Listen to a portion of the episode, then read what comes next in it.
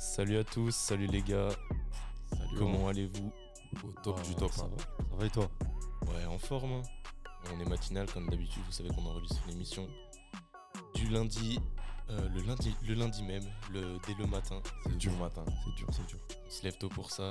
Du coup, pour ceux qui ne connaissent pas, on est sur Pump, l'émission qui parle des sciences du sport, de- d'expérience de, terrain. Sur le street, le power, l'altéro, euh, même la, la préparation physique hein, en, en général. bien sûr. Donc euh, nous, nous c'est MVT, on est des, des étudiants futurs coachs euh, et aussi évidemment athlètes en sport de force. Euh, et notre but c'est de vous apprendre un maximum de choses sur les, les sports de force, la nutrition, le, le lifestyle. Aujourd'hui, on parle des, des championnats, des championnats asiatiques d'haltérophilie. On parle, on parle d'addiction et euh, Victor testera nos connaissances à Trésor et moi sur, euh, Petit versus. dans, dans- dans un petit versus, le, le versus hebdomadaire, puisque euh, la semaine dernière, euh, il s'est incliné euh, face à moi sur, sur les, les questions euh, très compliquées de Trésor. Très belle victoire. hein. Deux victoires euh, d'affilée là. Ouais, ouais, ouais, ça fait. Non, plus, plus, ça fait beaucoup là. Mais c'est pour ça. On, on va voir ce que ça donne. Euh, dans l'immédiat, on voulait vous parler des championnats asiatiques d'haltérophilie. Euh, Est-ce que vous avez vu ce qui s'est passé? Alors, il me semble qu'il y a eu du record du monde, si j'ai bien compris. Hmm, Ouais, effectivement, Il y a eu du record du monde. Il y a eu quoi d'autre? Bah, euh, on, a, on a beaucoup suivi, nous, euh, la, la catégorie des moins de 89 parce que c'est la plus populaire, la, la plus parlante. Mais du coup, chez, chez les hommes, vous connaissez probablement Tian Tao ou Li Dayin. Euh, Li Dayin qui a, eu- qui a fait un record du monde à, à l'arraché, du coup à 180 kg. C'est une dinguerie. Et euh, Ah, Tian fort. Tao à 222 kg à l'épaulé jeté. Euh, et euh, Li Dayin a fait un record du monde au total. Euh, j'ai ah, c'est au total. total en tête.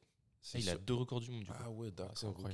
Ah, J'avais pas capté ça, moi. Et, euh, et ce qui est dur pour, pour nous, les, les haltérophiles, c'est que au JO, on verra seulement l'un des deux. Ah ouais. Pour la simple et bonne raison que les, les qualifications au JO sont, sont super exigeantes. Euh, ils ont réduit euh, drastiquement le nombre d'athlètes qui, qui pouvaient, euh, qui pouvaient participer. Euh, du coup, euh, chaque nation ne peut pas amener tous les athlètes qu'il veut. Et ça quotas. donne, ça, ça- ouais, c'est ça, ça, ça donne des, des petits problèmes où bah, on, a, on a deux athlètes absolument excellents qui sont, qui sont des, des, les, les monstres de, de leur catégorie qu'on va du coup pas forcément avoir au JO. Et c'est dommage. Parce Ouais. que bon, si, euh, si c'est les deux recordman euh, dans, dans leur caté, c'est dommage qu'on les ait pas sur le, sur le plateau des JO. Mais c'est dû à quoi, justement, par exemple, ce, ce genre de quota là qu'ils ont mis en place? Tu sais à quoi est-ce que c'est dû Euh, ou- bah, J'ai plus les valeurs en tête, mais en fait, ils ont réduit le nombre d'athlètes par catégorie de poids et de sexe. parce que l'haltérophilie, il me semble que c'est les derniers jeux où on les aura. Ah ouais, on aura l'haltéro. Ah, ça va être les derniers là. Alors que l'haltérophilie, euh, si vous suivez l'émission, vous savez que c'est le, ça fait partie des premiers sports euh, des, des JO modernes. Ouais, c'est ça. Du coup, euh, c'était un peu une discipline phare, mais en fait, il y a, il y a beaucoup de dopage Ah. et, de, et de corruption dans cette discipline-là. Et le comité international olympique ne tolère plus ça. en a marre qu'il y ait des nations qui sont favorisées par rapport à d'autres. Et puis aussi, il faut se dire que c'est c'est une discipline qui, qui intéresse de moins en moins, voire plus. Euh, quand on regarde les, les gradins de, de, de ces événements-là, il y a, il y a souvent peu de monde. C'est dommage. Et hein. euh, c'est ça qui fait que euh, on, on veut laisser place à, d'autres disciplines. Bon, En fait, ça, ça dépend des disciplines qu'ils veulent mettre. Tu vois. ouais, c'est ça, mais même, vous vous doutez bien que sur le principe, moi, retirer l'altéro, ça, ça m'embête. Ah Euh, surtout qu'ils ont in- intégré des, des disciplines qui n'ont pas trop de sens pour moi. Euh, il me semble qu'il y a eu du skateboard à un moment. Mais euh, peu, importe, peu importe. Euh, si- S'il y en a parmi, s'il y en a parmi vous qui, écou- qui font du, du, du skateboard, C'est euh, pas contre vous. hein. ouais, voilà, c'est ça. Non, Et, c'est euh, incroyable. Il y a- ouais, non, non, mais il y a, il y a beaucoup de disciplines intéressantes. Donc, euh, pas d'altéro. Ouais, donc du pas skateboard, euh, au JO. Du skateboard. Et on espère euh, du, du street lifting. Ah. JO, ce serait incroyable en vrai. Vous imaginez Bah, mettre justement, c'est ça la question qui est intéressante, c'est euh, même en force athlétique, euh, il y en a pas mal qui disent euh, ce serait bien que la discipline soit au JO. Euh, J'ai plus trop les critères en tête, hein, mais Ouais, euh, ouais. là-bas, c'est que ce soit un- une discipline euh, pratique sur les, les cinq conti- continents. Du coup, ça, ça témoigne d'un certain niveau de popularité. Et puis, bon, après, il y a forcément des enjeux plus euh, euh, médiatique. Oui, bien sûr. Ouais, bien sûr. Il faut que ce soit une discipline qui ramène des spectateurs.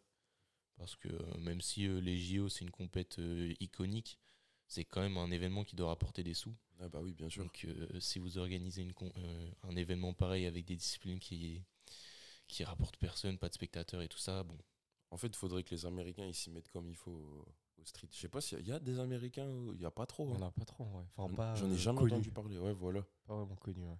Ouais, le jour où ils vont s'y mettre correctement, ça va. On va Bah, prendre en c'est c'est vrai qu'en qu'en altéro, euh, bah, on a des femmes qui sont très fortes. Chez les Américaines, tu parles?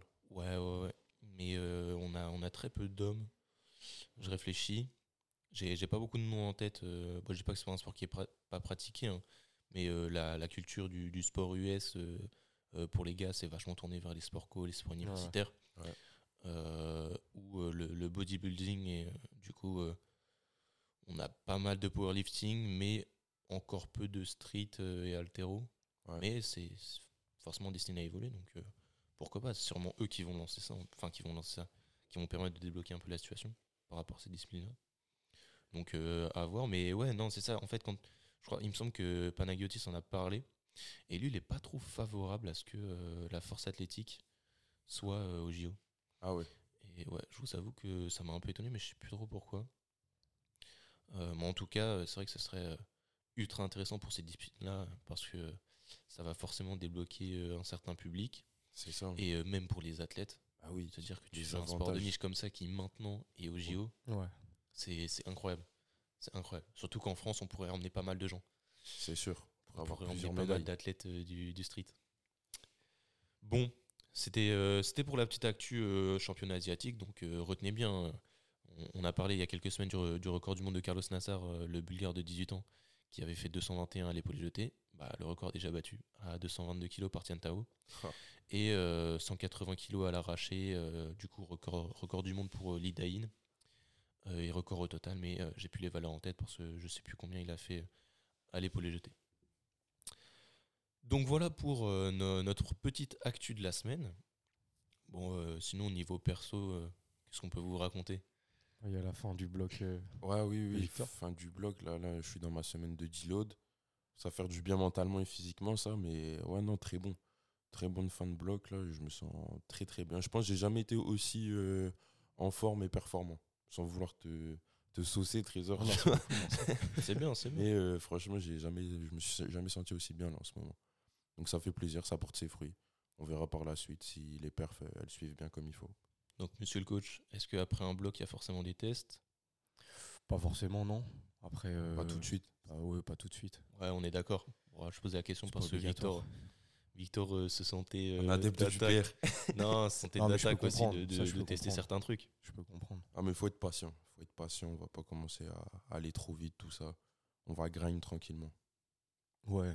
Et puis parfois il faut, faut réussir un peu à se détacher de, C'est ça, de comment dire de fixer vraiment sa progression par rapport au RM. exactement. Et parfois euh, même, enfin, on on peut faire des comment dire des enfin, des personal records euh, juste avec du volume. hein, C'est vrai. simplement. C'est euh, vrai, c'est vrai.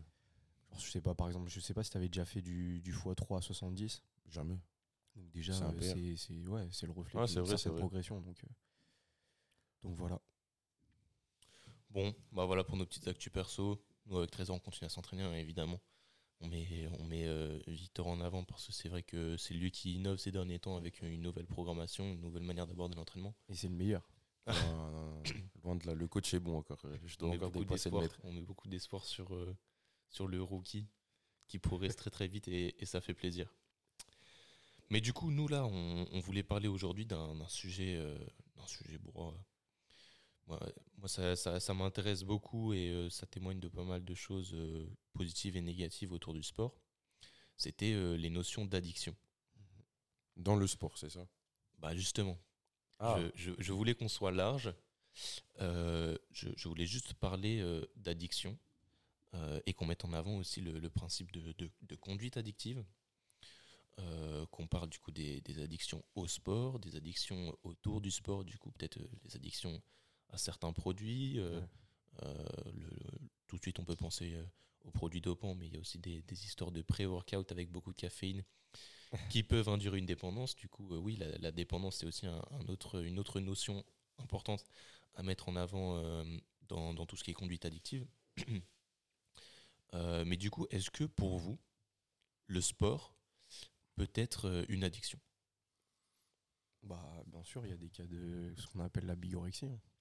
Exactement. euh, Ouais, bien. Exactement. bon exemple. Donc euh, c'est c'est tout simplement ça. Après, ce qui est important de rappeler, c'est que c'est une, c'est c'est une pathologie, une réelle pathologie.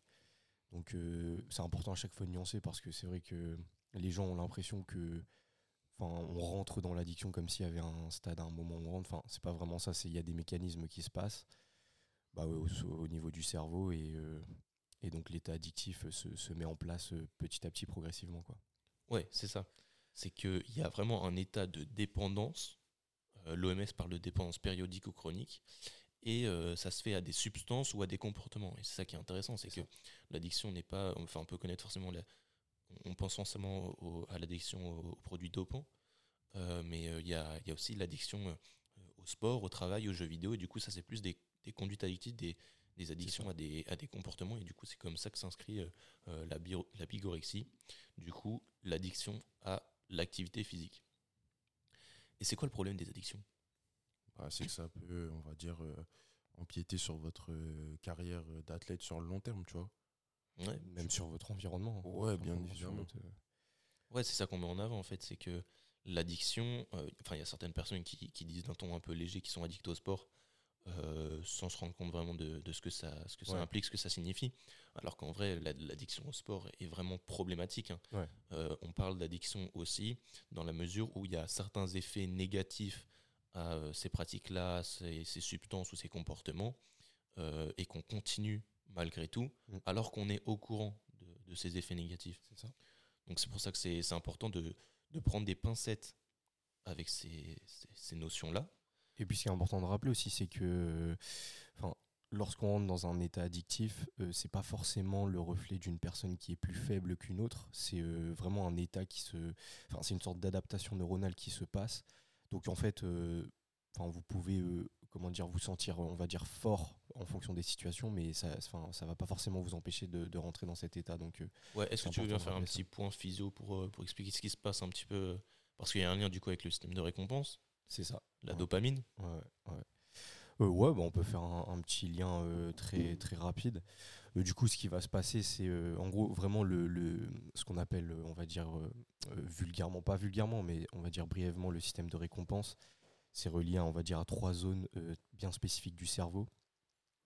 Donc, il va y avoir donc notamment les, les- le système limbique. Donc, ça va être tout ce qui est relié à l'hippocampe, à l'hypothalamus, à l'amygdale.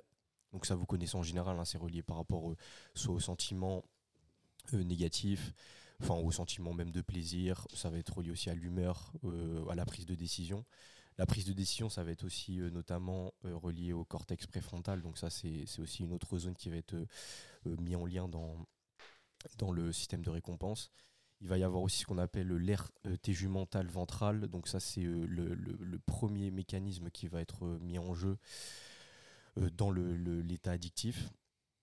Et ensuite, on va avoir aussi euh, ce qu'on appelle donc euh, euh, l'air euh, accumbens. Donc en gros, c'est euh, tout simplement euh, le- les, trois régions qui vont être mises en cause. Et donc en fait, ce qui est, important de rappeler, ça va être surtout par rapport aux neurotransmetteurs qui vont être euh, tout simplement transmis euh, de, de neurone en neurone, hein, tout simplement. Donc il va y avoir une sorte de, transmission de messages nerveux et le, on va dire le plus connu dans, dans, dans cet état addictif, pardon, ça va être la dopamine. Donc vous allez avoir euh, vraiment trois neurones vraiment euh, euh, hyper importants, on va dire, dans cet état. Ça va être tout ce qui est dopaminergique, donc tout simplement la dopamine, noradrénergique, donc noradrénaline, et sé- sérotoninergique, donc ça c'est relié à la sérotonine, donc au sentiment de bien-être un petit peu. Et en gros, ce qui se passe en général, c'est que donc on va euh, à, la- limite soit prendre une substance ou soit euh, euh, s'habituer à un certain, un certain environnement. Et ça, c'est important de, prendre en compte cette, cette habitude parce que c'est un concept qui a été réellement prouvé, ce qu'on appelle l'apprentissage pavlovien. Donc en gros, c'est hyper intéressant ça. Moi, je, connaissais ce concept depuis un petit moment. C'est en gros Pavlov, dans des, je sais plus quelle année exactement, mais il avait fait une expérience en gros sur un chien. Et en gros, ce qu'il avait remarqué, c'est qu'il avait donc apporté deux stimulus différents. Euh, et euh, ensuite, il avait essayé de mêler donc euh, les deux stimuli du coup. Et en gros, ça faisait donc il y avait un stimulus qui était ce qu'on appelle porteur de sens. Donc en gros, il avait tout simplement bah, la sensation de, de, faim. en gros, c'était le, le, le chien à un moment dans la journée avait, avait forcément une sensation de faim. Il avait essayé de relier en gros ce stimulus là un stimulus qu'on appelle stimulus neutre. En gros, c'était une sorte de cloche et en gros, petit à petit, il avait remarqué qu'en fait, au, euh, sein du cerveau du, chien, en gros, il, il avait construit une sorte d'apprentissage et d'habitude par rapport à ça, du coup, de, mémoire au sein de, ces deux stimuli. Et en gros, à chaque fois qu'il y avait le son de cloche, enfin, par la suite, euh, le chien commençait à saliver. C'est-à-dire que le chien avait réussi à euh, intégrer le stimulus neutre et l'avait relié justement à cette sensation de faim. Et en gros, c'est un peu ce qui se passe dans les comportements addictifs, c'est que il va y avoir en gros, enfin, les, en, général, les personnes addictes vont essayer de relier euh, un sentiment genre de bien-être de bien-être à euh, soit ces substances, soit cet environnement. Et donc en gros, enfin, cet environnement et ces substances vont être le stimulus qui va être porteur de sens. Et en gros, le stimulus neutre, ça va être soit l'environnement ou soit la sensation. Donc c'est ce qui se passe.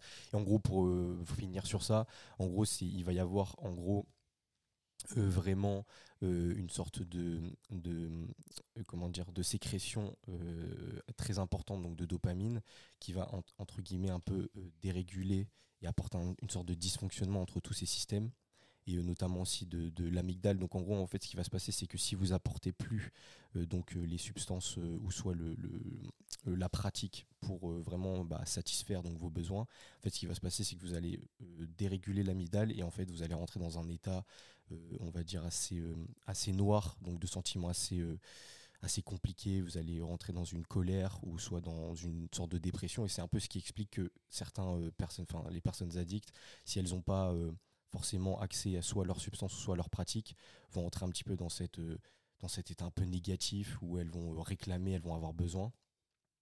Et en fait, c'est aussi expliqué par parce qu'il y a, d'autres neurones et d'autres neurotransmetteurs qui permettent de retrouver un petit peu cet équilibre au niveau de la, dopamine.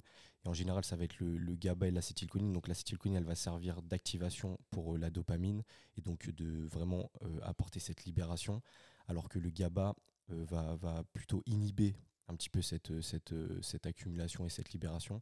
Donc en gros, on va aussi perdre un déséquilibre à ce niveau-là. Et, et, ensuite, ce qui va être aussi, on va dire, important de rappeler, c'est que en gros, euh, en général, ceux qui vont euh, être addicts, ils vont avoir du mal à avoir ce qu'on appelle la plasticité synaptique. En gros, ce qui se passe, c'est que tout simplement, euh, en général, votre système nerveux va mettre en place des mécanismes qui vont permettre l'adaptation en fonction de, l'environnement. Et en fait, ils vont avoir du mal à, organiser ou à réorganiser en fonction de, du dysfonctionnement. Et donc, du coup, ça va, ça va les, les rentrer dans un, dans un comportement assez problématique. Et donc, c'est pour ça que euh, c'est pas, euh, enfin, c'est tous ces mécanismes-là qui se mettent euh, naturellement, on va dire. Et du coup, c'est pas question de, de, volonté, on va dire. C'est vraiment, ça se met progressivement. Donc, on, peut, on peut dire que vous n'y pouvez pas forcément grand chose, ouais, mais même si vous en avez conscience. Justement, la question, c'est est-ce que ces, ces addictions-là sont, sont apprises? Est-ce que, enfin, du coup, on a l'impression qu'elles sont plutôt apprises? Ou est-ce qu'il y a aussi quand même une part de, prédisposition génétique ou même de, de prédisposition euh, environnementale? Et à ce moment-là, euh, c'est ça, touche à, l'appris plus qu'à l'inné du coup. Mais euh, est-ce que le fait de baigner avec des, des parents qui, qui donnent une certaine éducation, ça peut pousser les gens à avoir ce, genre de comportement ou est-ce que là on, on touche plus du tout à ce qui se passe physiologiquement? Si moi j'avais vu qu'il y, avait un facteur génétique, je sais plus exactement le gène qui était mis en cause, ils avaient remarqué, mais c'était sur des souris, donc c'est un peu compliqué à, retranscrire sur l'être humain, mais en gros, si ce gène manquait, euh, la souris était, on va dire, prédisposée à avoir un comportement addictif par la suite. Potentiellement, il pourrait y avoir euh, ce, cette, cette problématique-là aussi chez, l'être humain. Donc je pense qu'il y a des facteurs génétiques, mais il y a aussi, euh, ce, voilà, comme je l'expliquais, cet apprentissage, cette, cette mémorisation au niveau du plaisir, hein, tout simplement, qui est la finalité. Du coup, bah, c'est compliqué de, de, se dire que c'est uniquement la volonté de la personne de sortir de ça parce que bah, il y, a, y a les mécanismes neuronaux qui se mettent en place, donc euh, elle peut pas faire grand chose, on va dire. Bah, après, il y a, y a, forcément des solutions, hein, mais c'est pas aussi facile que ça, on va dire.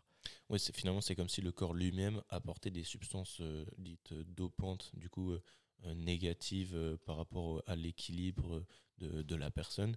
Et finalement, par, par des comportements, la personne se retrouvait à avoir un, un shoot de, de dopamine, de bien-être, endorphine, c'est ça. C'est pour ça que ça se euh, autant au sport que aux jeux vidéo ou euh, à la, la, caféine, certaines drogues, etc.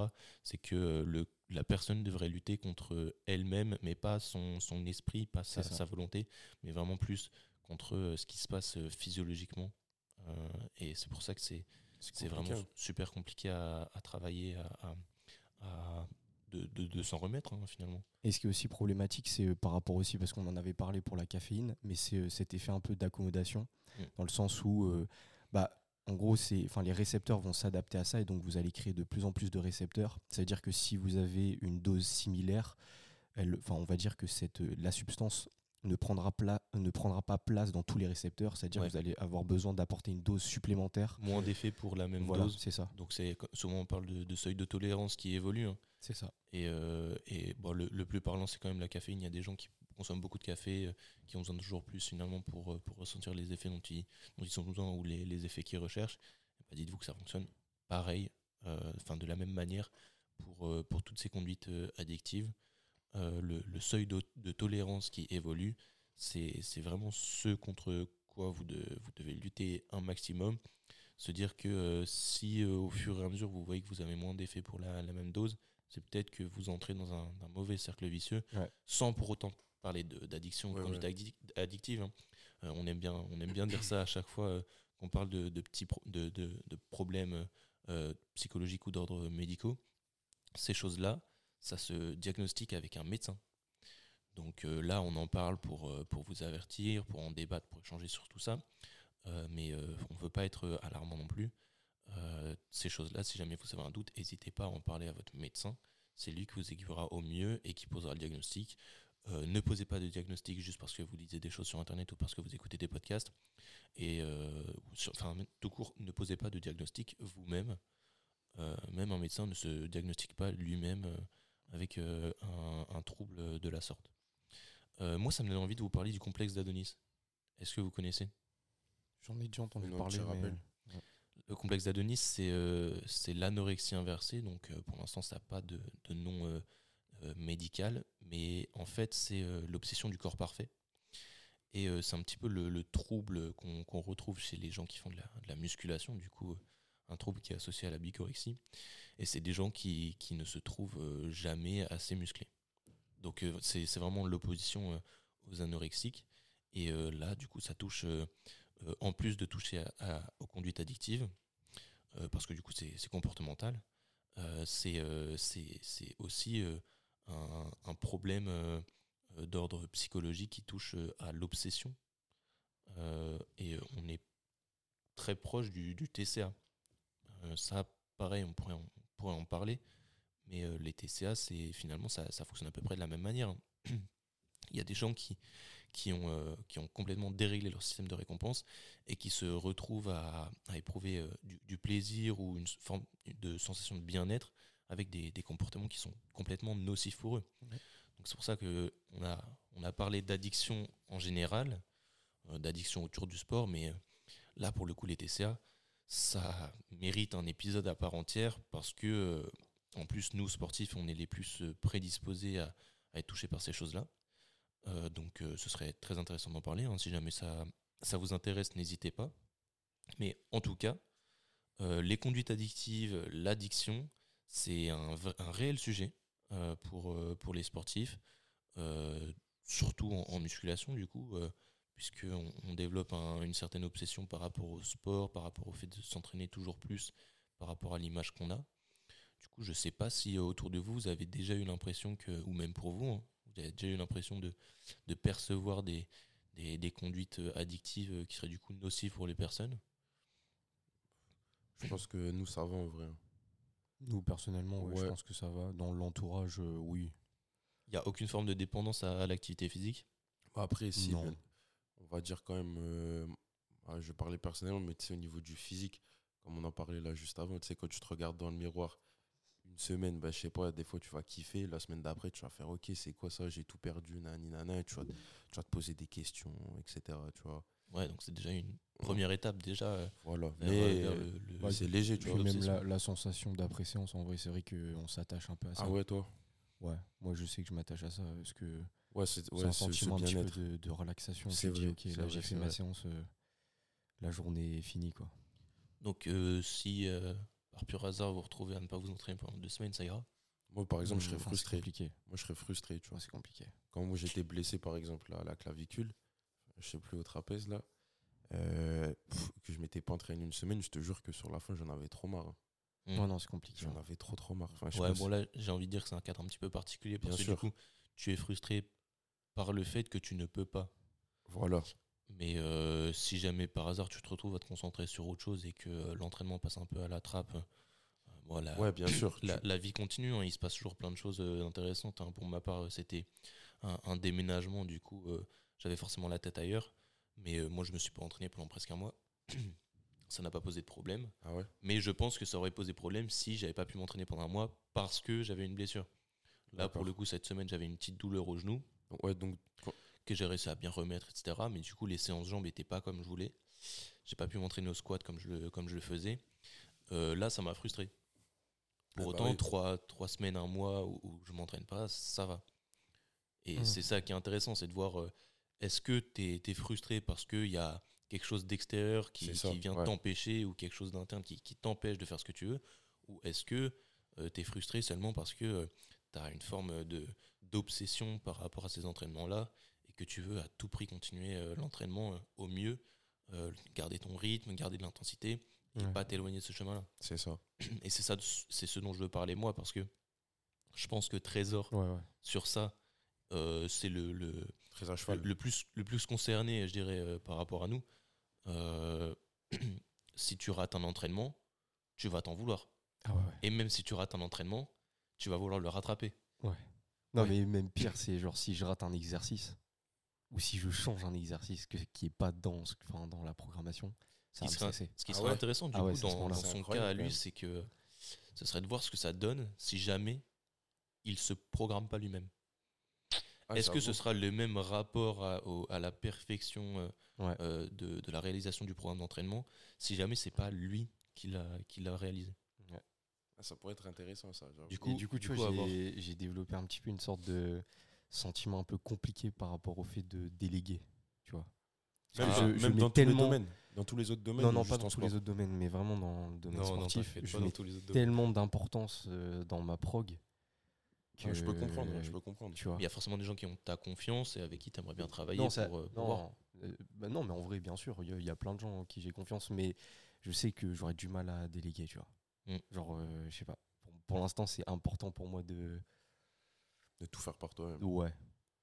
Ça Parce qu'en se vrai, comprend. c'est, enfin, ça permet un, un bon apprentissage en vrai. Enfin, enfin moi, en Ouais, tout cas, sûr. ça, ça, ça m'a permis de progresser sur la planif. Donc, euh, Ouais, c'est ça. C'est aussi ça qui joue, c'est que pour l'instant, tu as des résultats avec ça. ouais. Après, euh, vu que tu, tu veux toujours apprendre plus, euh, toujours progresser, euh, je parle pas euh, d'un point de vue performance, mais plus d'un point de vue connaissance de la, de la planification et tout ça, je pense que même si tu te mets à stagner à un moment, tu vas dire, ok, là c'est intéressant, il y a un truc que je fais mal. Ouais. J'aimerais Ah, ouais. j'aimerais trouver le, avoir le déclic moi-même Ouais. plutôt que de déléguer tout de suite. Ouais, c'est ça. Mais après, ce que je trouve intéressant dans le fait de déléguer, c'est que au final, tu vois une autre approche et ça te permet de te sensibiliser avec, euh, avec d'autres façons de travailler. Et du Ouais, coup, ça peut être Ouais, intéressant. Et moi, c'est c'est vrai que pour l'instant, je suis un peu que dans, dans, dans ma façon de travailler. Et j'aimerais bien aussi quand même découvrir euh, différentes façons, parce qu'il n'y a pas une seule façon euh, qui marche. hein. Oui, oui, oui. Et puis euh, voir un peu comment euh, les, les collègues euh, ouais, préparateurs, coachs interprètent ce que ce qu'ils apprennent. Ouais. Parce que finalement, ils apprennent les mêmes choses que nous. hein. Ouais, c'est ça. Bah, ça, ça peut être très intéressant. hein. On parlait la semaine dernière de la, de la méthode bulgare. Ça a forcément eu un impact dans la manière de planifier maintenant. C'est intéressant de voir comment les coachs en force, en street ou en altéro intègrent ça. À leurs entraînements. Parce que moi, en vrai, des fois, je vois des, des coachs qui planifient euh, vraiment à leurs athlètes. Et quand je vois la planif, je me dis, mais jamais de ma vie, je pourrais faire ça. Et pourtant, bah, ça marche, tu vois. Enfin, ils, Mm. ont, ils, ont, ils, ont, enfin, ils sont pleins d'athlètes. euh, les athlètes euh, font, font des podiums. Donc, euh, c'est que tu vois, c'est c'est que c'est- ça fonctionne. hein. Donc ça- c'est vrai que c'est intéressant dans, dans ce cas-là, ça, ça me donne envie de, de creuser aussi. hein. Ouais, c'est compliqué, il n'y a pas de, de science exacte, de vérité Ouais, c'est ça. en, planification. hein. Malheureusement, on on n'est jamais. On est jamais. On est confiant, mais on n'est pas sûr à 100% Ouais, euh, de faire ce qu'il y a de mieux. Bien sûr. Il y a forcément des, des choses qu'on qu'on qu'on connaît pas ou qu'on comprend pas encore. C'est hein, sûr. ouais. C'est sûr certain. C'est pour ça qu'il faut expérimenter. C'est intéressant de, de voir un peu euh, comment ça évolue. Mais ouais, euh, du coup, pour revenir un peu aux addictions, euh, toi, tu manques une séance, tu la rattrapes. Ouais. Pas forcément, mais je vais tout faire pour la rattraper. Mais c'est ça, sûr. ouais, mais Ok, ça, mais- par exemple, ça peut être euh, positif, tu vois ce que je veux dire? Ah, pour moi, c'est pas positif du tout. Ah ouais?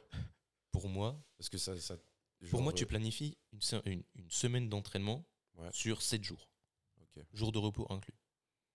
S'il y a un jour où tu rates et où tu te dis c'est pas grave, je rattrape, et du coup, le Sur jour d'après, tu fais deux séances, Ah, et tu es capable de faire les deux séances, ça veut dire soit tu as mal planifié parce que du coup l'intensité n'y était pas, si tu es capable de faire deux séances en un jour, soit tu es en train d'exploser ta capacité de récupération parce que tu te dis Ouais, ok, ce que j'avais prévu de faire en deux jours, je le fais en un jour Ouais. parce que je vais à tout près rattraper.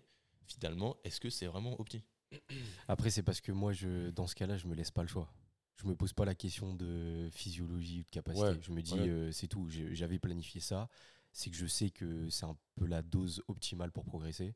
Si je la respecte pas, ça va forcément remettre en cause certains gains. voilà. et je sais qu'à la fin du bloc, si je peux pas prédire les, les- les gains que j'aurai, Ouais. mais euh, au moins que j'essaie de respecter un minimum. Mais moi, justement, ce que je trouve intéressant, c'est que ça, ça discipline les gens. Ça Ah ouais. les force à respecter la prog au jour le jour. Si tu dis, t'as raté un jour d'entraînement, tu vas pas le rattraper aujourd'hui, aujourd'hui tu fais la séance qu'on avait prévue à ce jour, bah, il va dire, putain, mais en fait, euh, à la fin du bloc, euh, j'ai pas progressé comme je voulais, c'est peut-être parce que j'ai j'ai sauté des entraînements. Ouais. Ouais, je Et vois du coup, ça va les discipliner et ils vont dire, vas-y, il faut que je fasse vraiment euh, comme la prog l'indique et tout ça. Mais je pense que c'est ça peut être l'un ou l'autre. Tu vois, tu peux avoir le. Moi, je sais que si je fais ça, je vais comment dire, je vais justement rentrer dans cette habitude à me dire bon, ok, bon, c'est pas grave si je rate une séance. Je vais pas forcément avoir le déclic en me disant euh, ouais non, il faut que il faut que tu arrives à cadrer, il faut que tu arrives à être discipliné si t'as pas eu les gains. Non, justement, je vais je vais me dire bon, euh, je vais m'habituer un peu à ça, tu vois. Mm. Alors que je sais que si je, je m'impose à chaque fois de voilà, j'ai cinq séances dans ma semaine, je dois les faire quoi qu'il arrive bah, mine de rien, en fait, ça m'apporte un cadre et je sais que en fait, j'ai pas le choix. Une certaine rigueur. voilà, Ah oui. c'est ça, tu Ah, vois. je suis d'accord. Tu vois ce que je veux dire? Donc c'est ça, donc dans certains comportements addictifs, on, je sais pas, on peut en tirer quand même du positif en vrai. Enfin, ça dépend vraiment des personnes aussi, tu vois. Mais je suis cordial avec ce que tu dis aussi, Maxime. Ouais, je sais pas si on peut parler de, de positif non plus. Parce qu'en fait, dans, dans ce cas-là, tu vois, moi, ce que je me dis, c'est que je laisse euh, pas de place à la pensée. C'est Oui, ouais, juste- une décision. do the job and. euh, Voilà. ouais, ok. Tu vois? Ouais, Non, mais si, t'as raison, je t'as comprends, raison. Je comprends, je comprends. Mais ouais, ouais, ça veut dire que euh, quand t'as prévu de faire une séance de 2 heures le lundi et de 2 heures le mardi, tu te retrouves à faire 4 heures, voire plus le, le mardi. C'est euh, chaud, mais bon, vas-y. hein. Non, après, en général, je fais jamais euh, deux séances le jour même. Ça m'est déjà arrivé, mais euh, en général, j'ai du mal. Mais euh, non, je vais essayer de soit de diminuer d'un jour de repos. Donc, je vais avoir un jour au lieu de Ouais, deux. donc ça va impacter la récup et tout. Ouais, ça c'est sûr. Mais c'est pas Après, bénéfique en bah, soi. ouais, non, c'est pas bénéfique, mais au moins tu vois, tu sais que si tu refais cette erreur dans le futur, Ouais, eh ben, tu auras toujours ton, ta récup impactée et tu sais qu'il faut plus jamais tu vois, louper une séance. Aussi. Ouais, je vois. Ah, c'est intéressant. hein. Mais pareil, tu vois, ça touche un petit peu à, à l'obsession, à, à l'addiction, et ça en dit long un peu Ah, sur la manière ça. dont on, on appréhende notre entraînement, notre manière de, de travailler, de, de programmer tout ça. Donc, euh, bah, si jamais vous, vous êtes de l'avis de Trésor, dites-le nous. Parce que moi, je trouve ça intéressant de voir qu'il y a des gens qui, qui sont euh, déterminés, disciplinés, euh, à tel point qu'ils veulent, ils veulent rien rater. Pour autant, je pense pas que ce soit négatif non plus d'accepter que bah, si tu as raté une séance, tant pis. Ouais, on la bah rattrape oui. Ouais, pas et on se concentre sur la suite. Euh, la programmation, elle n'a pas été faite pour qu'on rattrape tout au fur et à mesure. Euh, il, faut, il faut accepter de, de relâcher un peu la pression Ouais, par ça, rapport à sûr. ça. Après, je pense que ça dépend de la situation. Tu vois, je pense que si ça dépend totalement de moi, là, euh, je vais m'imposer une rigueur. Si je me dis que le contexte a fait que je pouvais pas forcément m'entraîner à ce moment-là, je vais être Ok, parce que ouais, cool, voilà, tu vois. tu veux pas avoir de compte à te rendre. Voilà. Tu veux pas te dire ah ouais là c'est parce que j'ai eu la flemme. Ouais, voilà. Ça, ça non. Non mais ouais, là, je suis d'accord. Si vous ratez une séance, de, si vous ratez la, la première séance de la semaine parce que vous avez eu la flemme euh, et que vous la rattrapez pas, là, vous allez vous en vouloir. Ouais. Mais dans la mesure où euh, votre environnement ou les événements du, du quotidien, votre emploi du temps ne vous permet pas de faire cette séance-là, acceptez que cette séance-là, Ouais. euh, elle va pas faire la différence sur votre bloc. Bien sûr. C'est sûr. Après, Donc, euh, relâchez la pression. Voilà, mais après, euh, ça dépend aussi, on va dire, euh, comment vous, enfin, si on parle de sport en général, tu vois, comment vous considérez euh, sportif par rapport justement au problème d'addiction, tu vois. Si tu es sportif de haut niveau, que tu as des objectifs, tu as des échéances, etc., c'est sûr que tu vas t'impliquer une rigueur et, et quoi que ce soit pour justement atteindre tes objectifs le plus vite possible. Ouais, c'est ça. Et donc, tu rentres dans des comportements addictifs Ah sans, oui, le- mais moi, sans le je- vouloir. Enfin, moi, très clairement, je considère pas que les sportifs de haut niveau soient en bonne santé. Ah ouais, c'est un Pour moi, débat, un ça. sportif de haut niveau, c'est un mec qui pousse les performances au max. Du Ah, coup, bien sûr. quitte à, à avoir un impact sur, euh, sur son corps ou sur euh, la, sa- son espérance de vie, hein, tout simplement. Ouais. Euh, et qui, euh, psychologiquement, parce que du coup, la, la définition de la santé de l'OMS englobe aussi euh, l'aspect social et psychologique, euh, ça fait que, bah non, un sportif de haut niveau, ça, ça répond pas à la définition de la santé.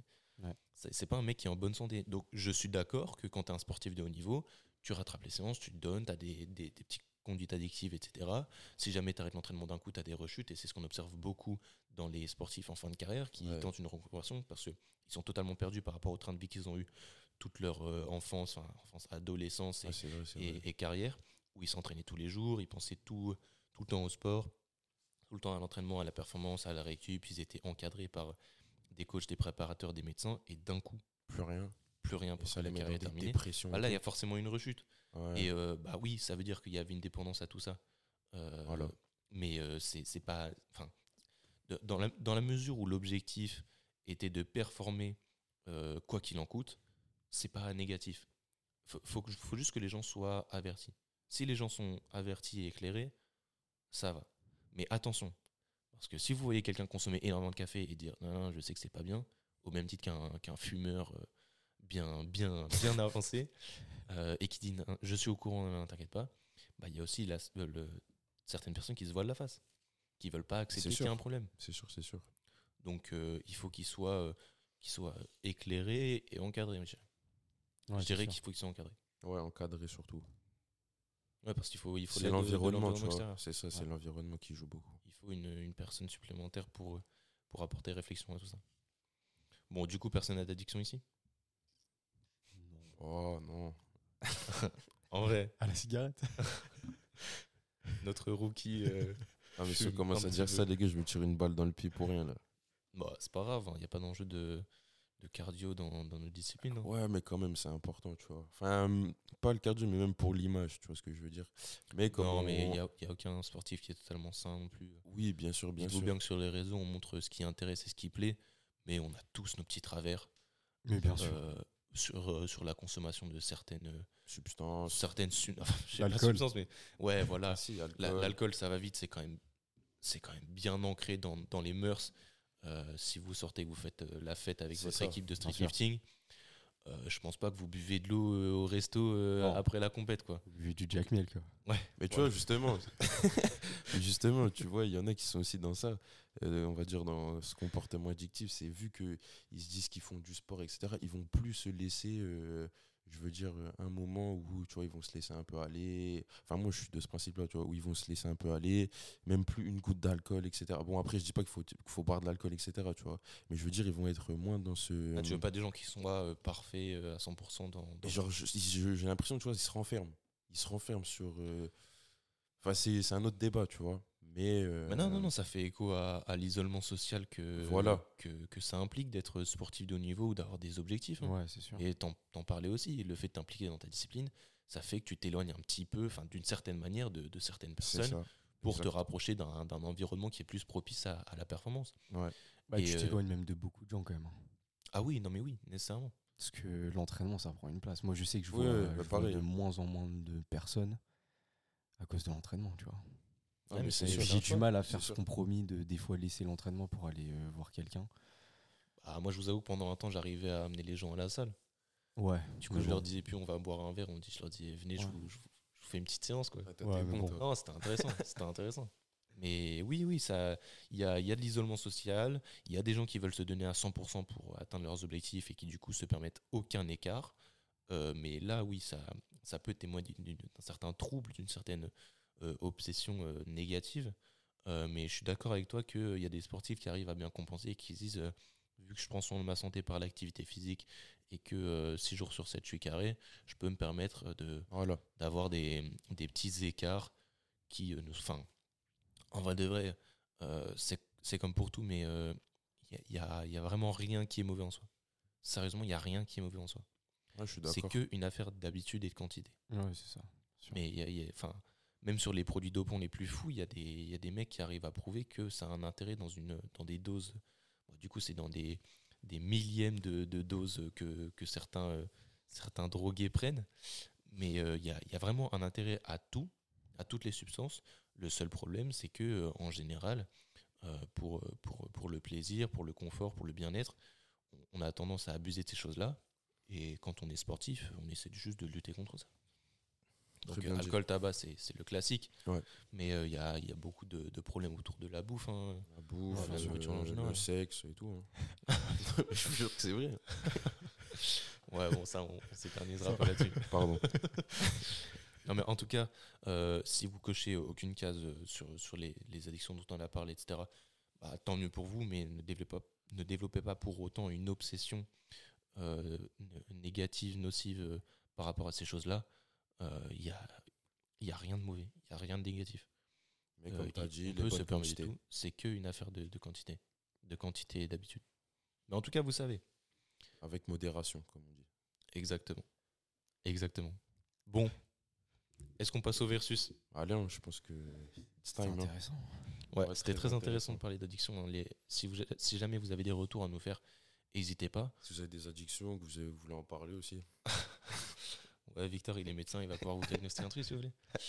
Non, non, plus sérieusement, il y a, y a- y a beaucoup de choses. Enfin, on ne s'est pas éternisé sur la, caféine parce que le principe euh, est, assez simple à, comprendre. Mais euh, pour moi, c'est euh, avec l'alcool et le tabac une des addictions les plus, les plus répandues. Parce que je pense que je l'ai déjà dit, hein, mais je considère la caféine comme une, comme une drogue euh, à part entière. Et euh, vous l'avez vu, on a parlé du seuil de tolérance, enfin, de la tolérance à la caféine qui évolue, etc. Euh, moi, là, j'utilise la caféine comme outil pour la performance et je vous invite à le faire aussi. Mais ça fait que je ne consomme pas du tout de café en dehors de certaines, euh, certaines séances très intenses ou euh, certaines échéances particulières, des Ah ouais. tests, des compétitions. Ouais. Moi, je vous invite à, à le faire autour de ça. Et je sais qu'il y a, avec mes stages, je sais qu'il y a des sportifs qui s'intéressent à ça et qui sont prêts à supprimer totalement la caféine pour pouvoir en profiter au mieux, profiter au mieux de, de ces effets-là pour euh, leur, euh, leur compétition, euh, euh, leurs échéances. Et je trouve ça euh, très, très, très intéressant. Ouais, ouais. Bon, du coup, Victor, est-ce que tu es prêt à nous faire euh, passer au versus? Allez, ça part sur un petit versus. Allez, jingle.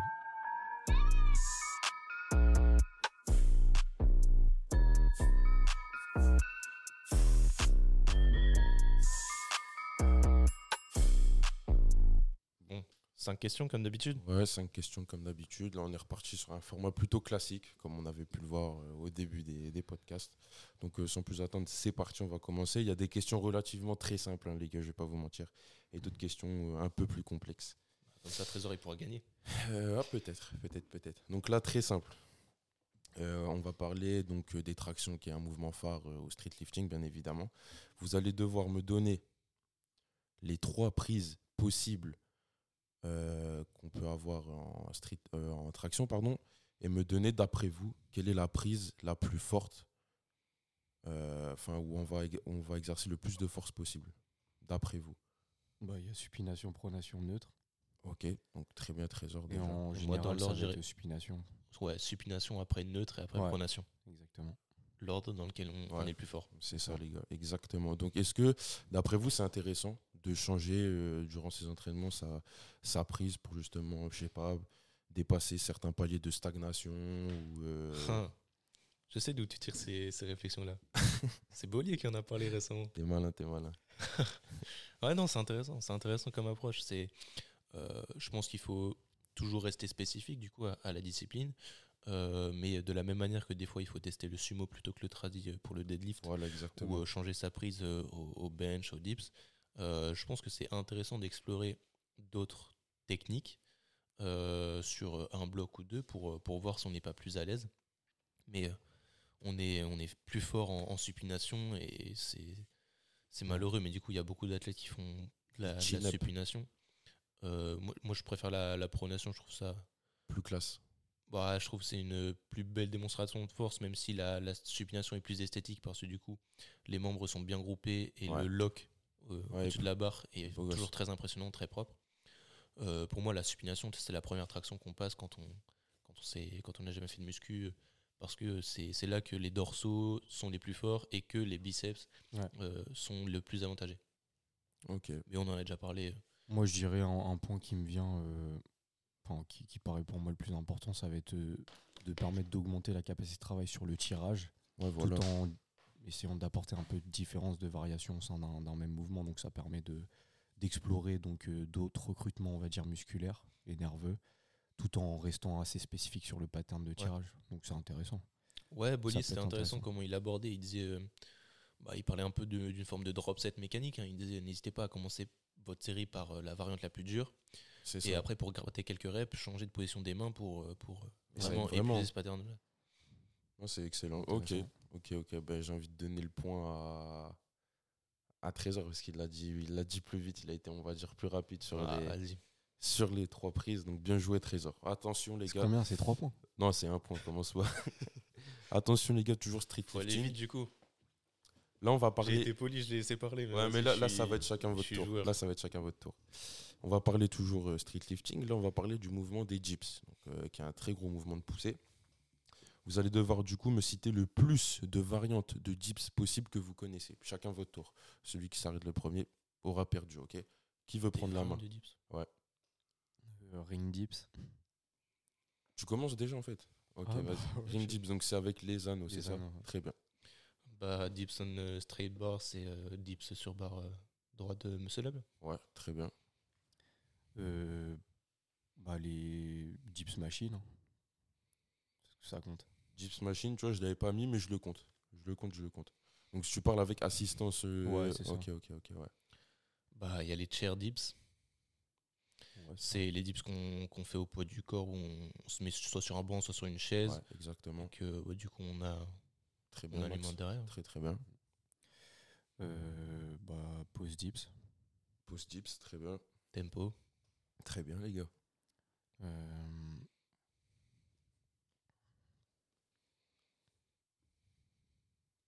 Ouh là là. il doit y en avoir, mais j'en ai pas. Bah, lesté, tu comptes pas Si, Ouais. voilà. Ok, ouais. Bah, dips lestés. Ah, il me le prend là Il me prend les lestés C'était à moi. C'est n'importe Bah ouais, mais gros, concentration, concentration, dis pas toutes tes cartes. Ah, donc c'est vraiment chacun son tour. Ouais. Bah, je veux dire, euh, avec l'excentrique euh, accentué, enfin, négatif dips. Ok, nég- je compte aussi. Ouais, mais dans ce cas-là, on compte tous les, tous les régimes de contraction. Alors. Si tu veux. Non, parce que. Concentrique. Non, non, non, non, mais c'est pas, c'est pas des, des variantes que tu utilises. Euh, Enfin, si, tu peux. euh, Non, mais je, je vais pas le dire. Non, parce que mais coup, il va me prendre. ça compte. Mais négatif dips, ça permet à certaines personnes de travailler le dips quand ils n'ont pas de la capacité de faire un 4x8 pour progresser au dips. Si tu passes pas de dips, c'est comme pour les tractions, si tu pas- passes pas de traction, travailler la phase Ouais, négative, je vois ce que tu veux dire. Ouais, Ouais, bah dans ce cas-là, euh, on prend euh, dips sous élastique alors. Ça, ça va. C'est une, une variante aussi, je prends. Les jumped dips, Ouais, bien joué. L'explosivité. Euh, C'est-à-dire c'est dips pliométriques. C'est à peu près? c'est euh, bah, en gros, tu fais pas vraiment la concentrique, tu sautes pour euh, t'aider sur la concentrique. Ah bah Tu du pars coup, bah, je vais dire... euh, Enfin, c'est pas vraiment de la pliométrie, mais... Ah, ok, tu parlais de comme ça, toi. parce que je moi, je pensais, parlais de- ouais, ouais. moi je pensais que tu parlais Bah, je plutôt. vais dire ça alors. Ok, bien ah ouais, genre dips, de dips claqués. euh. Ouais, ouais. ah ouais, ok. C'est bien, c'est bien, les gars, vous avez de l'inspi, c'est cool. Non, mais t'en as beaucoup. euh, Il y en a, en- hein. il y en a encore. hein. Ah ouais? Ouais. Ouais, T'en as encore là? Ouais. Les gars, pensez, je donnais un, un, petit, un petit indice. Street workout, tout simplement.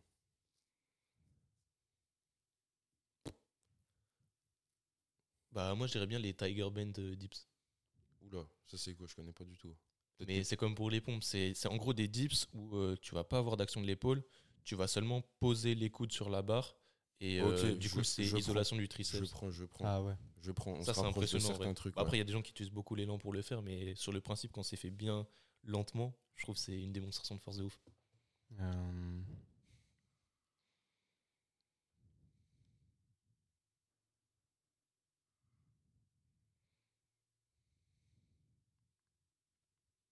On l'avait dit dips bar, ouais.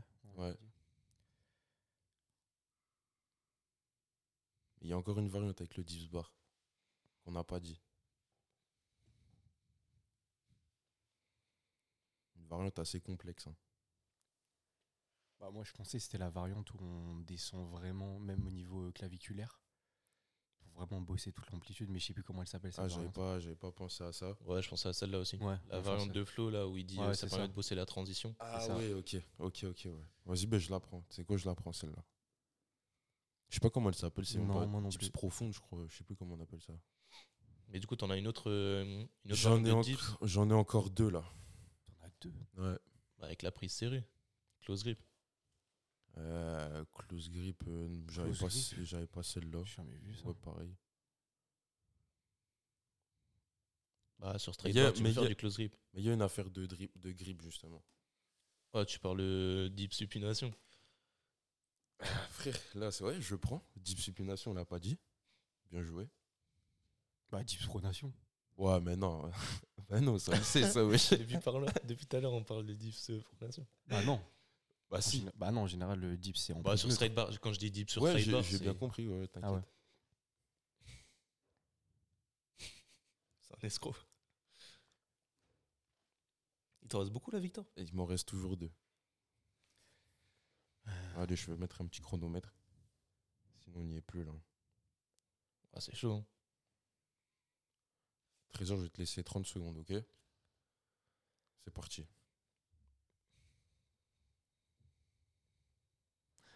Moi, j'ai dips euh, que j'avais déjà vu, mais euh, c'est un peu la dips euh, comme ça, là, tu vois.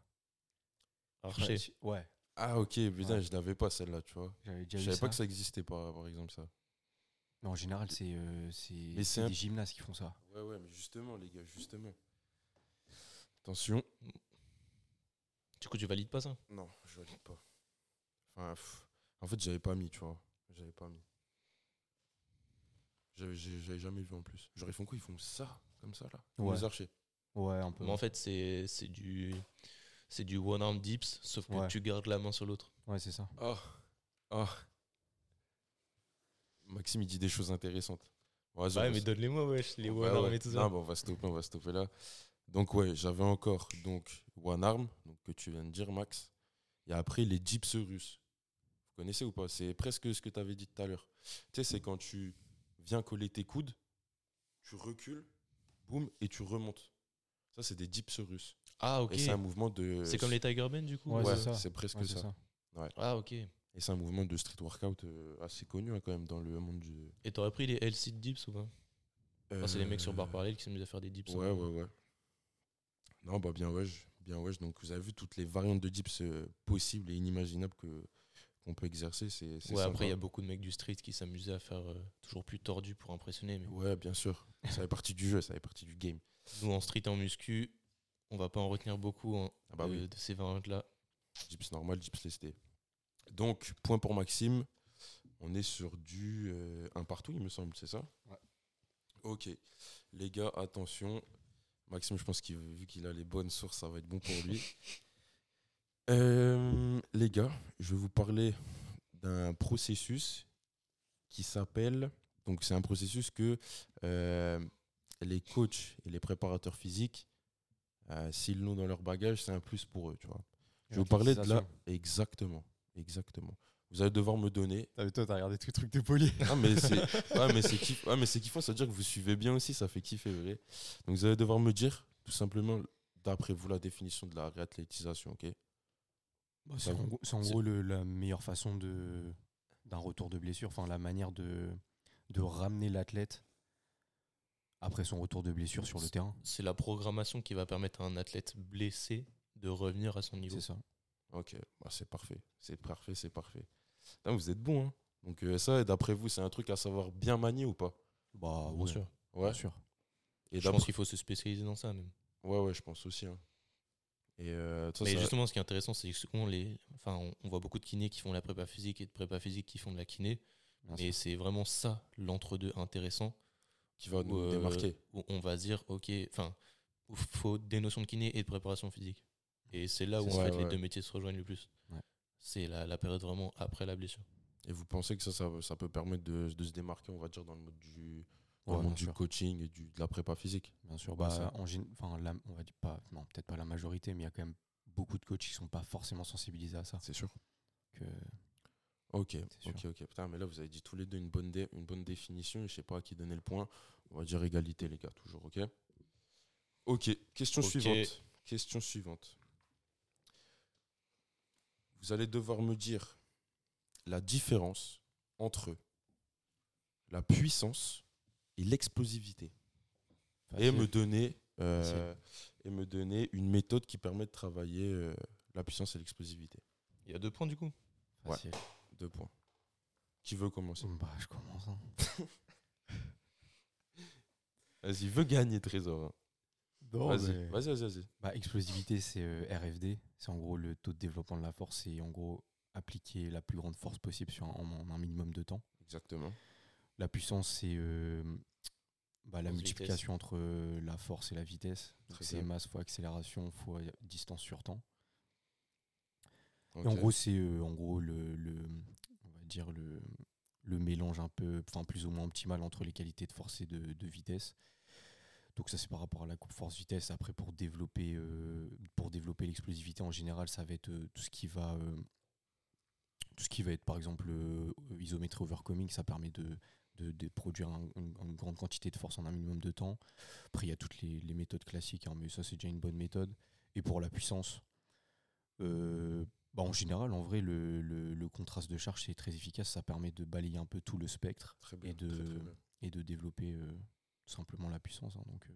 Après, il y a les méthodes un peu classiques où tu es à peu près à entre 40 et 30% de ton RM et tu essaies d'apporter, je sais pas, par exemple avec la trap bar, faire un squat jump. Mm. Ça te permet de développer une partie un peu spécifique de la puissance, d'avoir un petit peu un mélange entre les deux. Mais voilà. Ok, très bien. Et toi, Max, t'as quelque chose à rajouter ou pas? Ouais, je, dirais, je dirais que dans la notion d'explosivité, c'est intéressant de, de parler de, de temps de réaction, Ouais. surtout. Ouais, ouais, ouais. Euh, parce qu'on va dire d'un d'un athlète qu'il est explosif qu'il a surtout une, une bonne capacité de, de réaction. Et pour moi, ça, ça touche aussi euh, au, au réflexe. Euh, Ah, Tu vois, j'avais pas évoqué ça. Euh, enfin, pour moi, c'est aussi une, une autre différence de, de l'explosivité. Euh, après, euh, ouais, ça m'étonne qu'il ait pas parlé de, de pliométrie Exactement. Je l'explosivité. voulais en parler aussi, Ouais. très bien. Euh, mais sinon, non, il a tout dit. Ouais, pour la puissance. Enfin, pour moi, la puissance, c'est simple. hein. C'est très très simple à travailler. hein. Dans la mesure où on travaille la force, on travaille la puissance. Donc, enfin, vu que la puissance est définie par la, la- la force, Ouais. euh, si, vous faites, euh, si vous êtes capable de squatter 200 kg, vous serez forcément puissant et rapide euh, quand il s'agira de faire un squat euh, à, à 120 ou 100 kg. Donc, euh, non, en vrai, non, j'ai rien à rajouter. Ok. Mais les gars, vous êtes bons, vous êtes bons, vous êtes bons. Je sais pas qui donner le point là. Je sais pas du tout à qui donner le point. J'ai envie de dire, on va faire encore une égalité. Ça peut-être se, se démarquer sur, la toute fin. Les gars, prochaine question. Donc, euh, attention, là, ça va parler plutôt justement alimentation, tout ça. Donc, c'est pour Trésor.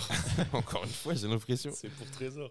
Donc les gars, euh, je vais vous demander euh, dans quels aliments retrouve-t-on principalement, enfin retrouve-t-on le plus, pardon, des oméga 3 Vous allez devoir me dire à peu près. euh, Poisson gras. gras, Poisson gras. chips. Saumon hareng. Ouais. ouais, Ouais, c'est ça. Allez-y. Donc euh, comme d'hab, on fait chacun son tour. Macro. Après, me dites pas tous les poissons, les gars, tu vois. Je sais quoi. T'attends t'attends quoi alors? Ben, Il tu veut, vois, des il veut qu'on groupes. parle des huiles. Ouais, voilà, Ah. des groupes, on va dire, tu vois. Les oléagineux. Et quoi? Oléagineux. C'est quoi? Je connais pas du tout. Bah, c'est tout ce qui c'est est des- euh, ouais, noix de cajou, amandes. Ok, d'accord, ok. C'est ce qui très permet de bien. faire des huiles. Ok, ok, Voilà. très bien. Mais du coup, les huiles de, de ces, Ouais, de ces noix-là aussi. fort. Très bien. Après, vous m'avez dit poisson gras, noix. Un autre truc peut-être Les œufs. Les œufs, ouais. Ouais. Bien joué, vous êtes très bons, vous êtes très bons, les gars. Les nutritionnistes sont en place, si je peux me permettre. Et euh, bah, du coup, d'après d'après vous, qu'est-ce que c'est les oméga 3 Si vous avez une petite définition à me. EPA, DHA, Ouais, Ces acides gras polyinsaturés. Ok, très bien. sont des graisses. Est-ce que euh, le corps humain en produit naturellement ou Non. C'est justement des acides gras essentiels. Ok, très bien. Et qu'est-ce que, quels sont les bienfaits justement des oméga 3 sur le corps humain? Bah, Réduction de niveau- l'inflammation. Ouais. Ouais. Niveau nerveux. Ouais. On a des études aussi qui montrent que ça permet d'avoir un meilleur profil lipidique, du coup d'avoir une meilleure gestion des, des du cholestérol, du coup HDL et LDL. Putain, les mecs sont Du bons. coup, et euh, meilleure, santé, euh, meilleure santé cardiovasculaire. Exactement, C'est ouais. ça. Et aussi par rapport à tout ce qui est euh, mémorisation, Ouais. plasticité Ouais, santé cérébrale. Ouais. Ouais, c'est important pour le cerveau. Et il y a aussi au niveau des yeux, il me semble que ça, que ça fait énormément de bien aussi, d'après ce que j'ai compris. Ok, bah les gars, vous êtes, euh, vous êtes bien rodés, si je puis me permettre. hein. Donc ouais, je parlais des oméga 3 parce que vous savez, comme quoi j'avais une petite euh, gêne, on va dire, euh, une petite inflammation au niveau du coude. Donc Maxime m'avait conseillé vivement de... Mais au niveau de la performance, en vrai, hein, il y a- il y, a pas mal de papiers qui montrent que Ah ça, ouais? ça, ouais, ça peut avoir un, un impact, euh, un impact sur la performance. hein. Donc, euh, Ouais, mais ce que je te disais, c'est que c'est compliqué euh, du coup d'avoir. en fait, au niveau des besoins en oméga 3, euh, personne dans la population avec une alimentation non complémentée atteint ses besoins. Ok, Et euh, même si tu les atteins, ça veut dire que tu bouffes vraiment beaucoup de poissons gras et tu peux avoir des petits problèmes de santé Ouais, à cause des, métaux lourds. Du coup, je t'ai expliqué qu'on qu'on retrouve dans, dans les eaux euh, dans, dans- dans lesquelles sont, sont pêchés les, ces poissons-là. Et c'est pour ça que, pour une fois, on recommande pas du bio, on recommande du, du poisson d'élevage parce que du coup, la, la, la qualité des eaux dans lesquelles euh, sont élevés ces poissons-là est un peu plus contrôlée et on a un petit peu plus la main sur, euh, sur ce qu'on retrouvera euh, dans, dans les poissons. ok, ok, ok. Donc euh, ça conseille quand même de quand même... euh, Ouais, mais du coup, du coup, le 3. plus simple, Ouais. c'est c'est de se complémenter, prendre des, des petites gélules. des bonnes Euh, petites gélules. Ouais, c'est c'est ce, Nutrimus. que je- c'est ce que je fais et c'est c'est très important pour la santé. Ok, ok. Bon, les gars, euh, aujourd'hui, c'est chaud de vous départager. Donc là, euh, pour moi, on est sur une égalité, ok. Pour mettre fin au quiz, j'ai une petite question là qui. Enfin, une petite, ouais, une petite question qui est dans ma tête. Très simple, ok. Parce qu'on va dire que ça fait égalité.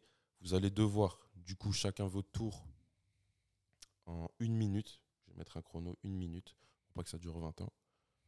Vous allez devoir me citer, très simple, hein, très simple, c'est pour euh, trancher qui va gagner, le plus, enfin chacun autour, le plus de euh, figures de calisthénie possible. Ok Très simple. Ok, Donc la calisthénie, pour ceux On qui fait savent pas pas, des enchères c'est...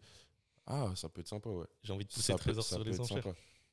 Donc pour rappel, calisthénie, donc c'est euh, tout ce qui est street workout, tout ça, c'est... Tu parles de figures statiques seulement? Ouais, figure Ok. statique uniquement. ok. Ok Donc euh, les gars, c'est parti pour les enchères. Bah, en vrai, figure statique, il n'y en a pas des tonnes. hein. Oh. Enfin, non, même. non. En, en- Quand en- même. en compétition, ça dépend de Ah, ce que tu parles. Non, moi je m'en fous Ah, de la on s'en compète. fout, ok. Ouais, je m'en fous. Là, tu te fais plaisir, là. Là, on s'en fout. Ah oui, non, par contre, en compétition, j'ai aucune idée de, Oh, bah, des par- figures. Je sais pas, pareil, je connais pas aussi. Bah, c'est straddle et euh, full planche. Il y a seulement ça? Il y a aussi du front lever. Mais commence pas à tout dire, Trésor, là. Tu Ouais, mais ça, à- c'est les connus. C'est les connus. Alors, combien, euh, Trésor, pour commencer? Hum, Moi, j'en ai 7. Ok, Maxime, il annonce fort comme ça, 7. J'en ai peut-être 8. Hein. Ouais, 9. 9 pour Max.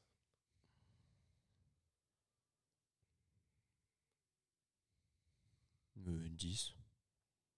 Hmm. Je vois vos bluffs, là. Vous êtes, vous êtes cramés, ça me termine. Non, non, en vrai, il y en a plein. Moi, j'en ai plein. Trésorier. J'en ai plein, mais je pense que Trésor, il en a pas 10. Du coup, je m'arrête là. Ouh. Pour une fois, je fais pas les enchères. Ouh. Je sais pas si vous avez remarqué, mais à chaque fois, je fais les enchères C'est pas un joueur. et j'arrive à. Non, gros. Franchement, 10 Ah. En vrai, 10 Bah. Non, moi, 10, je pense, qu'il, je Les pense joueurs. que Trésor, il, il les a. Non, mais justement, il essaie de me chauffer parce qu'il a pas les 10. Non, bah non, bah si t'es joueur. Mais gros, non, mais vraiment, vas-y, comme ça, la victoire, elle sera belle. Ça, c'est très bien dit. Là, dis-toi que si je gagne, je gagne parce que t'as pas, t'as pas respecté le contrat. Du coup, c'est pas aussi. euh, Ah, mais t'es bien aussi. Non, non, faut- c'est un discours, il a peur. Hein il a peur de Non, perdre. gros, franchement, les 9, j'aurais pu aller les chercher, mais 11, ça me paraît compliqué. Du coup, je te laisse les 10. Ah, Trésor. Je Petit mets- chrono Ouais, petit chrono. Donc on rappelle, ça va déterminer le vainqueur. Et du Mais coup, a- euh, attends, attends, attends, parce que quand, T'as une tu, minute. quand tu parles de figure.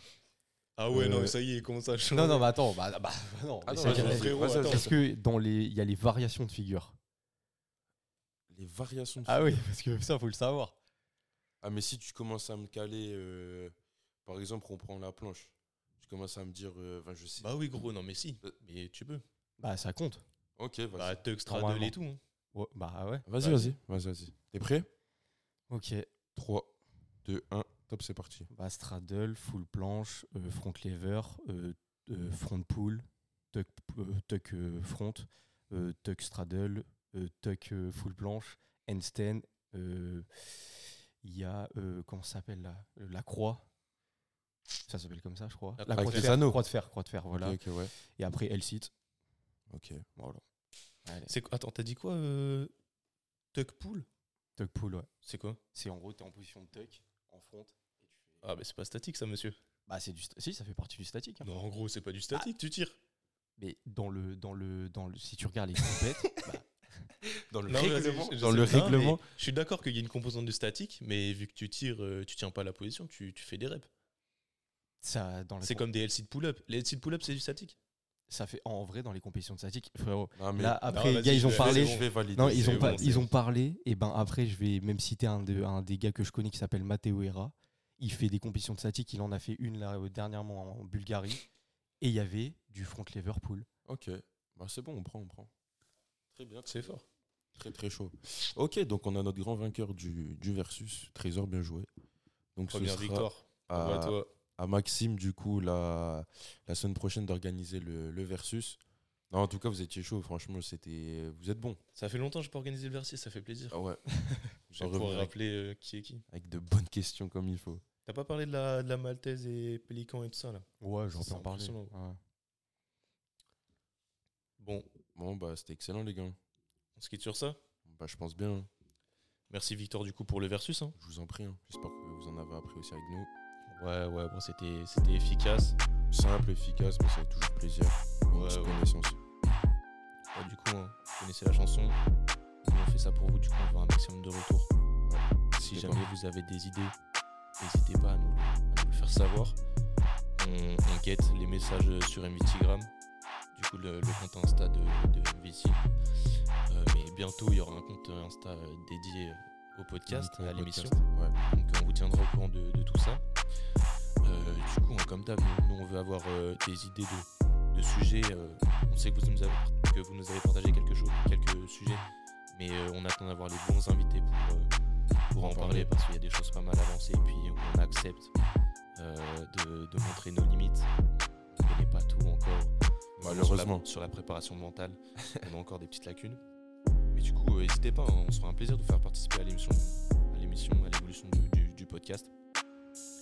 Euh, vous laisser là, hein, d'ici là, force à vous. Ouais. Force à vous. Pour tous vos projets, au taf.